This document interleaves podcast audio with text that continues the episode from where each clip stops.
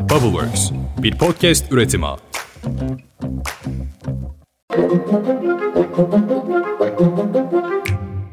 Günaydın. Bugün 20 Temmuz 2023. Ben Özlem Gürses. Bubbleworks Media ile birlikte hazırladığımız 5 dakikada dünya gündemine hepiniz hoş geldiniz.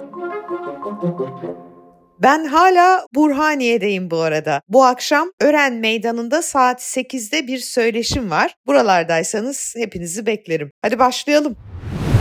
Bugün büyük gün. Merkez Bankası Para Politikaları Kurulu faiz kararı açıklanacak. Bu yeni başkan Gaye Erkan'ın ikinci zor sınavı. İlki beklenen etkiyi yaratmamıştı hatırlayacaksınız. Aynı gün döviz yükseldi ve enflasyon artmaya devam etti. Bakalım bugün saat 14'te faiz kaç puan artacak? 2,5 diyen var, 3 diyen var, 5 diyen var. Yani sizin anlayacağınız 2,5 ile 5 arasında bir puan artış yapılacak faizde. Peki sonuçları ne olacak? Asıl soru bu.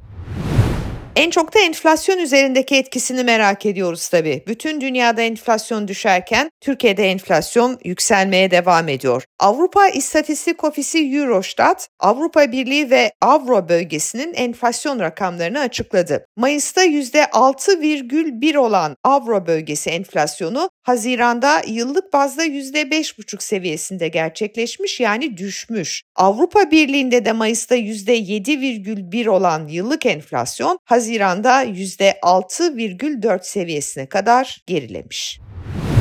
Bizde ise döviz ve altında rekor üzerine rekor geliyor. Aynı durum gıda enflasyonu için geçerli. Orada da sıkıntı büyük. Bu arada asgari ücret daha hesaplara girmeden biraz daha erimiş oldu bu kur şokları nedeniyle.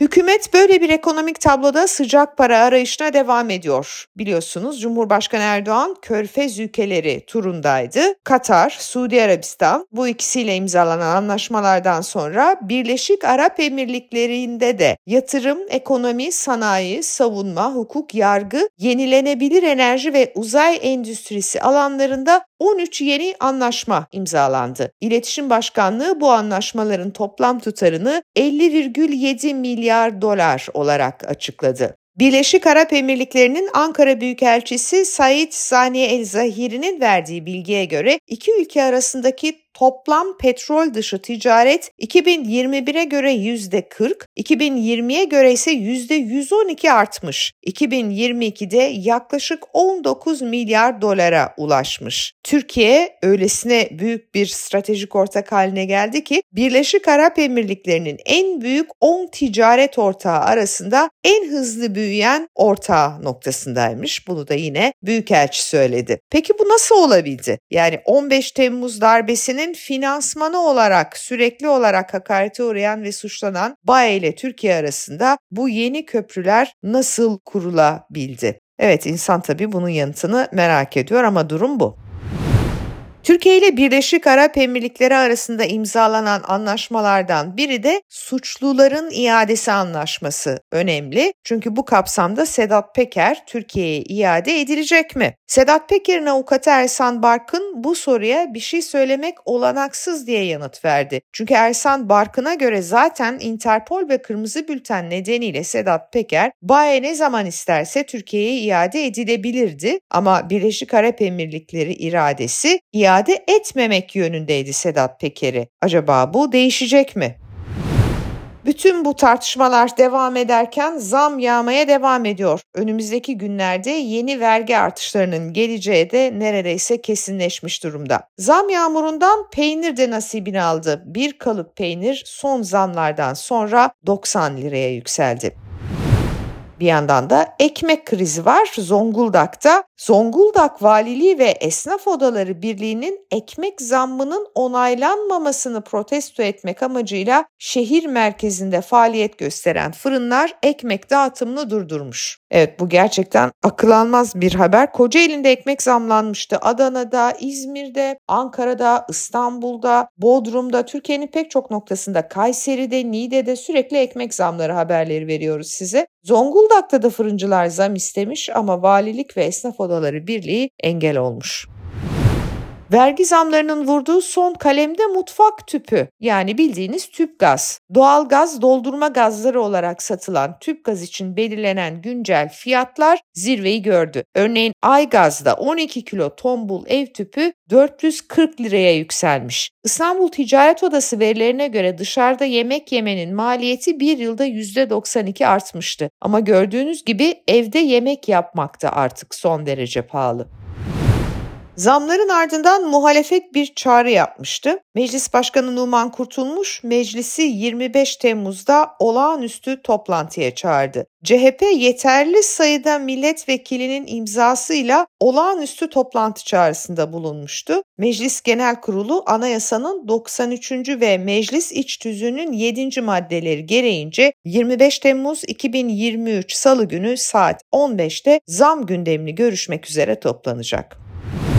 CHP'de seçim mağlubiyeti sonrasında değişim tartışmaları devam ediyor biliyorsunuz. Dün gece internete bir video sızdırıldı. Videoda İstanbul Büyükşehir Belediye Başkanı Ekrem İmamoğlu öncülüğünde gerçekleştirilen bir Zoom toplantısında CHP'nin kritik isimleri olağanüstü bir kurultay için imza toplamanın yöntemlerini konuşuyor. Sızdırılan 14 dakikalık bölümde CHP'lilerin ifadeleri tabii tartışma konusu oldu. Videoya CHP sözcüsü Faik Öztürk da tepki gösterdi. Etik ve doğru bulmuyoruz dedi. İstanbul Büyükşehir Belediye Başkanı Ekrem İmamoğlu da bu toplantı görüntülerinin YouTube üzerinden sızdırılması hakkında gizli bir tarafı yok. Yarın da toplantımız var. Hatta bugün bile buna benzer toplantılar yapıyoruz diye konuştu. İmamoğlu bu sızıntının nasıl gerçekleştiğini de araştıracaklarını söyledi. Onu tabii araştıracağız, bakacağız. Yani ne olmuş, nasıl olmuş, bunu seven kimler var? Partinin içinde mi var, dışında mı var? Ona da bakacağız. İmamoğlu böyle diyor ama Gökhan Günaydın meseleye aydınlattı bile. Toplantıya katılan isimler arasında yer alan CHP MKYK üyesi milletvekili Gökhan Günaydın, Zoom linkinin milletvekillerinin danışmanlarına da gönderildiğini açıkladı. Yani sizin anlayacağınız sızma gönderilen bu danışmanlardan biri tarafından gerçekleşmiş. Acaba hangisi? Bu arada Cumhuriyet Halk Partisi Merkez Yönetim Kurulu Genel Başkan Kemal Kılıçdaroğlu başkanlığında dün olağanüstü bir biçimde toplandı. Sızdırılan bu görüntülerde yer alan CHP Grup Başkanı Özgür Özel ve CHP Grup Başkan Vekili Gökhan Günaydın MYK toplantısına katılmadı. Bu iki ismin istifasının isteneceği söyleniyordu. MYK toplantısında böyle bir gündem konuşulmadı. İyi Parti'de de sıkıntı var. Aralarında Merkez Disiplin Kurulu eski başkanı Ethem Baykal'ın da olduğu 6 isim kesin ihraç istemiyle Disiplin Kurulu'na sevk edildi. Ethem Baykal başta olmak üzere bu isimler Akşener'i ve İyi Parti'yi FETÖ'ye alan açmak yönünde suçlamışlar ve kurultay öncesinde de aday çıkartmayı dahi düşünmüşlerdi. Şimdi kesin olarak partiden ihraç edilecekler. Uşak Üniversitesi iki gün önce yapılan mezuniyet töreninde LGBTİ bayrağı açan öğrenci hakkında resmi işlem başlatıldığını duyurdu. Üniversitenin basın danışmanlığı tarafından bir açıklama paylaşıldı kamuoyuyla. LGBTİ plus bayrağına paçavra deniyor bu açıklamada ve hakaret ediliyor. Öğrencinin bayrak açması için de provokasyon amacıyla ani bir hamle ifadesi kullanılmış. Evet gördüğünüz gibi yine muazzam bir Türkiye gündemiyle karşınızdaydık. Dünyaya sıra bile gelmiyor bunları anlatırken. Bugün aynı zamanda üniversite sınav sonuçları açıklanıyor arkadaşlar. Bütün gençlerimize başarılar diliyorum. Açıkçası böyle bir akademik ortamda ve Türkiye'nin şöyle bir döneminde hani insan hakikaten üniversite okusanız ne olur, okumasanız ne olur diye düşünüyor ama hayır öyle düşünmeyelim. Her şeye rağmen çalışarak başarmak diye bir değer vardı ve hala var bu ülkede sayıları azalsa da. Hepinize kendi yolunuzda yürürken gerçekten de kalpten başarılar diliyorum. Yarın sabah yine Burhan Burhaniye'den güzel bir Ege deniz kenarından sesleneceğim size. O zamana dek hoşçakalın.